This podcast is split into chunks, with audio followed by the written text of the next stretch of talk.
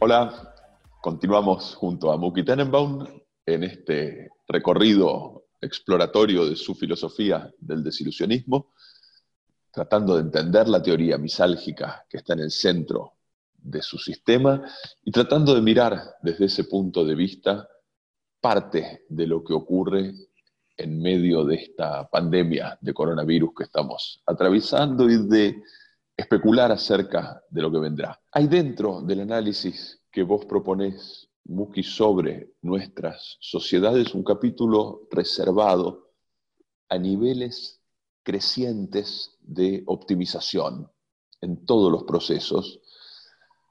Te voy a pedir primero que nos describas someramente en unos minutos esta optimización de la que vos hablás y después me parece va a ser interesante tratar de aplicarla a la crisis en curso. Primero de todo, cuando nosotros hablamos de optimización, yo estoy hablando del problema de la optimización que se opone, que, apare- que es lo contrario del sentido común.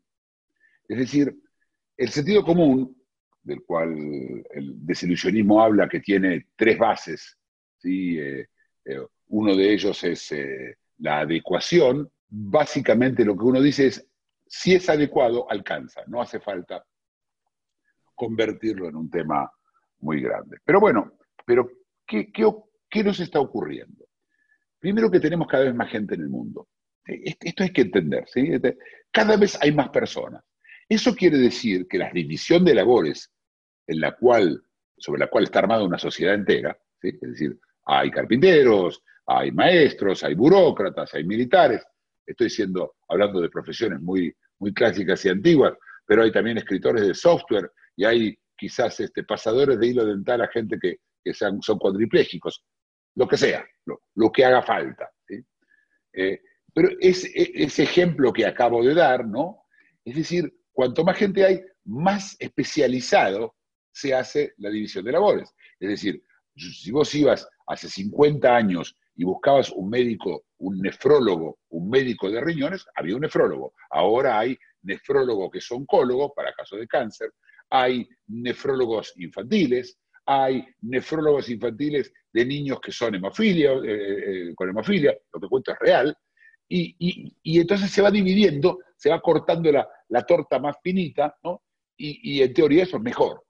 Mira, si vos querés construir una casa, ¿cuánto le va a llevar un albañil? Digamos que un año. Dos, dos albañiles, probablemente medio año. Cuatro albañiles, cuatro albañiles, también eh, un un cuarto de año, ¿sí? Un- tres meses. Pero, ¿y un millón de albañiles? Nada, no se va a construir una casa. Es decir, hay un límite de optimización, de, de- mejorar algo, cuando empieza ya a convertirse en un peso, cuando ya no, ya no sirve. ¿sí? Vos a veces necesitas, necesitas optimizar. Yo te doy un ejemplo. Apolo 13, ¿te acordás la, la película Apolo 13? Bueno, en la película Apolo 13, en un momento determinado ocurre el accidente y necesitan eh, limpiar el aire para sacarle anhídrido carbónico porque se estaba acumulando. Y entonces, ¿cómo se soluciona? Entonces, eh, en la, en la NASA, en Houston, traen todas las cosas que hay en la, en la- eh, que, hay en la nave, de casualidad. Y con esto necesitan hacer un filtro para limpiar. Esto y ninguna otra cosa, porque esto es lo que hay. Entonces, la optimización ahí es muy importante. Si yo tengo una nave espacial en donde para poder llegar a la Luna tengo que ir a velocidad determinada y entonces voy a sacar todo el peso que yo pueda sacarle a las cosas para poder llegar a la Luna. Claro que si le saco los motores va a ser menos pesado todavía, pero no vas a llegar a ningún lado. Es decir, eh, claramente, pero hay un, estado de optimización. Pero eso es la optimización general. Después está la optimización personal. Entonces, yo gano un sueldo, el, el estilo, pensemos 50 años atrás, yo gano un sueldo y bueno, el 20%, si tengo suerte, lo mando para ahorrar. Y cuando ahorre suficiente dinero, me compro una casa. O si ahorré un poco menos, me compro un auto. O si ahorré menos, me compro un televisor y me voy de vacaciones. Ya está. Ese era el sistema. Bien, un día dice, a ver, ¿para qué hacer esto? Alguien te va a prestar la plata y vos vas a poder hoy vivir en una casa, hoy tener un auto, hoy tener un televisor y lo pagas en cuotas. Y alguien que lo financia, que por supuesto gana dinero, le vas a pagar vos un, un interés. Y todos los meses le vas a pagar. Y ahora tenés una tarjeta de crédito, vas al supermercado y ya pagas con el sueldo del mes que viene, no con el anterior. ¿Cómo se hacía antes? Cuando vos empezabas a trabajar en un lugar y tenías un sueldo y no tenías plata para comer, ibas al almacenero, el almacenero abría un, cuaderno y anotaba. Y vos al fin de mes le pagabas. Acá está todo ya armado, está optimizado también, ya no hay un almacenero con una virome, con, con, un, con un cuaderno que se pierde, que no se entiende, que no se esconde, que no se entiende. Está todo armado, tenés una tarjetita de plástico, pa, pa, pa, pa, pa, y está todo terminado. Pero, pero ahora vos ya no tenés ahorros. Ahora cuando pase algo, no estás preparado. Pero vivís entonces optimizado, es decir, cada dólar tuyo está optimizado, ¿no? Está, llega perfecto. Entonces vos vas a, comprar al supermercado y esto es 99 centavos en vez de un dólar, a comprar eso. Entonces optimizo en eso. Está la optimización personal y está la optimización general, que es muy distinta, pero que al final es reflejo uno del otro. ¿Qué ocurrió con estas vidas individuales y con estas sociedades a nivel colectivo altamente optimizadas a partir de la irrupción del COVID-19? La respuesta es que esto fue un desastre. Un desastre porque los estados actuaron como las personas. Tomaron préstamos y préstamos y préstamos y préstamos, pensando que con la plata que va a venir del año que viene van a pagar las tasas de interés. Así se, así se toman préstamos a nivel estatal. Y yo también tomé y tengo entonces eh, una, una, hipoteca sobre mi casa y una hipoteca sobre el auto, es el leasing, y me compré en cuotas el televisor y estoy pagando la, con la tarjeta lo que como, y el cine y las la fiestas y lo que sea. En los Estados Unidos, más del 70% de la población no tiene más de 500 dólares en el banco. Están optimizados. Cuando cae esto, los agarró a todos sin dinero. La, gente tenía un poco. Entonces, claro, la tarjeta, pero la tarjeta hay que pagarla a fin de mes. Cuando esto se extendió en el tiempo, tuvo que venir el Estado y se dio, les dio el dinero. Ah, no se preocupen, les doy el dinero. Pero ¿a quién le diste dinero? ¿A ese que hace 50 años ahorraba? No, no, no, no. Se lo diste a ese que está acostumbrado a optimizar y gastar inmediatamente. El dinero que dio el gobierno americano, los 1.200 dólares que le dieron a cada uno de ellos, se dividieron en dos. La mitad fue para ahorro y lo metieron en las acciones. Una, una forma peculiar de ahorrar, pero posible, pero en un mercado totalmente loco, en donde las cosas suben, y entonces todos empezaron a subir, la mitad. Y la otra mitad se compró televisores, bicicletas, autos. Esto es real. Y entonces los resultados fueron, la bolsa saltó para arriba por un lado y eh, todos se pusieron contentos y una euforia, ¿sí? De que ahora saltó todo porque la gente compró más de lo que se esperaba. No, no, porque le diste la plata. El mes que viene, cuando no le dé 1.200 dólares, vamos a ver qué pasa. Este es el problema de la optimización y ahora se sufre la optimización. Eh, uno diría, bueno, pero ¿quién le quita lo bailado?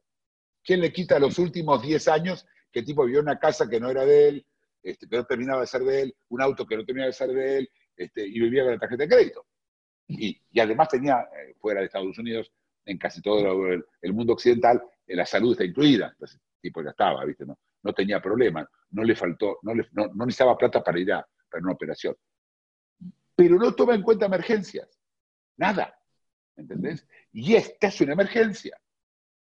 Por otro lado, se gasta menos. Entonces la gente dijo, bueno, voy a gastar menos porque estoy en la casa.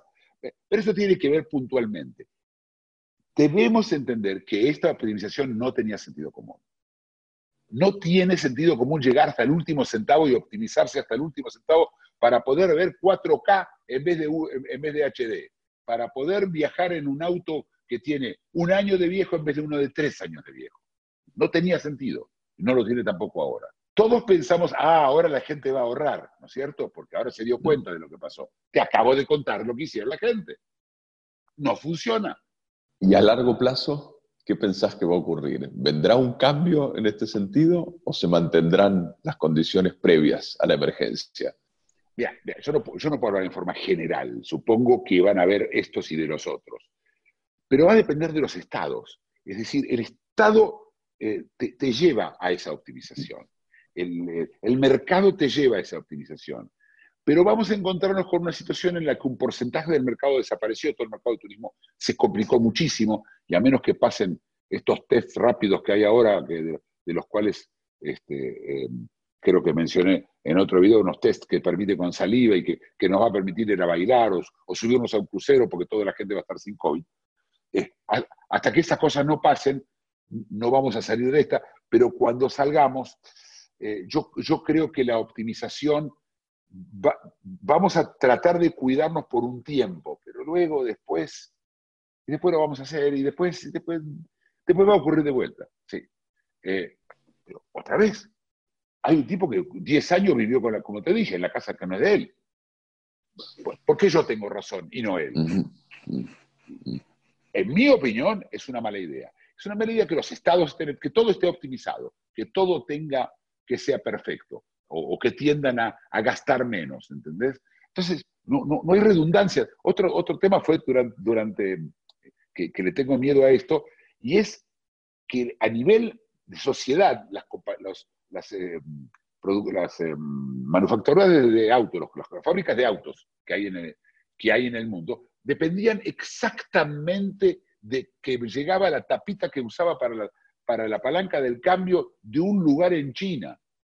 Y si ese lugar de China no se lo traía, el auto no sale de la, línea de producción. Pero por supuesto no había tal problema porque estaba todo llegaban perfecto, el tipo lo pedía, cuatro días después llegaba por DHL o por barco, por no sé historia, o avión o cargo, todo eso se rompió. ¿Y qué pasa si eso hubiera sido con comida?